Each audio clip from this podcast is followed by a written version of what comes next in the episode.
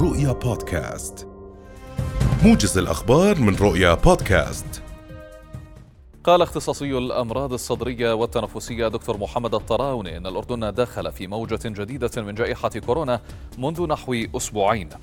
وأضاف الطراوني في حديث لرؤيا اليوم أن معظم الإصابات التي سجلت تتراوح بين خفيفة ومتوسطة وأن الحالات المسجلة لا تستدعي الدخول إلى المستشفيات مؤكدا أنه لا يوجد ما يستدعي الخوف والهلع لافتا إلى أن عدد الإصابات المسجلة أكبر بكثير من التي تعلنها وزارة الصحة نتيجة عدم اكتراث الكثير من المواطنين بالإصابة. نظمت وزارة العمل بالتعاون مع وزارة الداخلية وسلطة منطقة العقبة الاقتصادية الخاصة ورشة تعريفية ببرنامج التشغيل الوطني.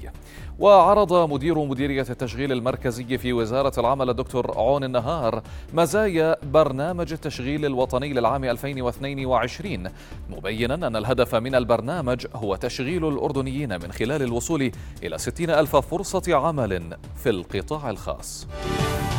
دعت الإدارات المرورية المواطنين وسائقي المركبات إلى ضرورة الالتزام بقواعد السير والسلامة العامة وتجنب ارتكاب أي مخالفات من شأنها أن تعرض حياتهم والآخرين إلى الخطر خاصة ما يتعلق بمسير المواكب وإخراج الأسام من نوافذ المركبات. وشددت إدارة السير المركزية أن كوادرها في دوري ودورياتها تنتشر في جميع المناطق لتطبيق خطة رقابية لضبط أي مخالفة تشكل خطرا على السلامة العامة أو تعيق حركة السير وذلك تزامنا مع عطلة نهاية الأسبوع والإجازات الصيفية التي تكثر فيها مخالفات السير ضمن مواكب السيارات. أعلنت وزارة الزراعة قرب الانتهاء من تنفيذ سد أبو خشب الممول من المنظمة العربية للتنمية الزراعية وبإشراف الوزارة وسلطة وادي الأردن.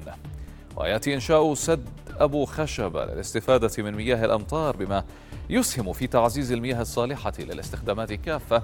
وكذلك توفير مصدر مياه قريب لسقاية المواشي إضافة إلى تعزيز تقنية الشحن الجوفي التي تعتبر من أهم أهداف الحصاد المائي. سجلت أسعار الذهب في السوق المحلية اليوم ارتفاعا بقيم تراوحت بين 30 قرشا و40 قرشا للجرام الواحد وذلك بحسب ما أعلنت النقابة العامة لأصحاب محلات تجارة وصياغة الحلي والمجوهرات. ووفق التسعيرة اليومية الصادرة عن النقابة ارتفع سعر بيع الجرام الواحد من عيار 21 قيراط الأكثر طلبا بين المواطنين إلى 35 دينارا و80 قرشا والشراء إلى 34 دينارا و30 قرشا. أكدت المنظمة أو منظمة الصحة العالمية تسجيل أكثر من 18 ألف إصابة بمرض جدري القرود على مستوى العالم من 78 دولة معظمها في قارة أوروبا. ووفقا لوسائل إعلام أوروبية توقعت المنظمة في أوروبا وصول عدد الإصابات إلى ما يزيد على 27 ألفا بحلول الثاني من آب في 88 دولة. وأعلنت منظمة الصحة يوم السبت الماضي حالة الطوارئ الصحية عالميا نتيجة تفشي جدري الخلود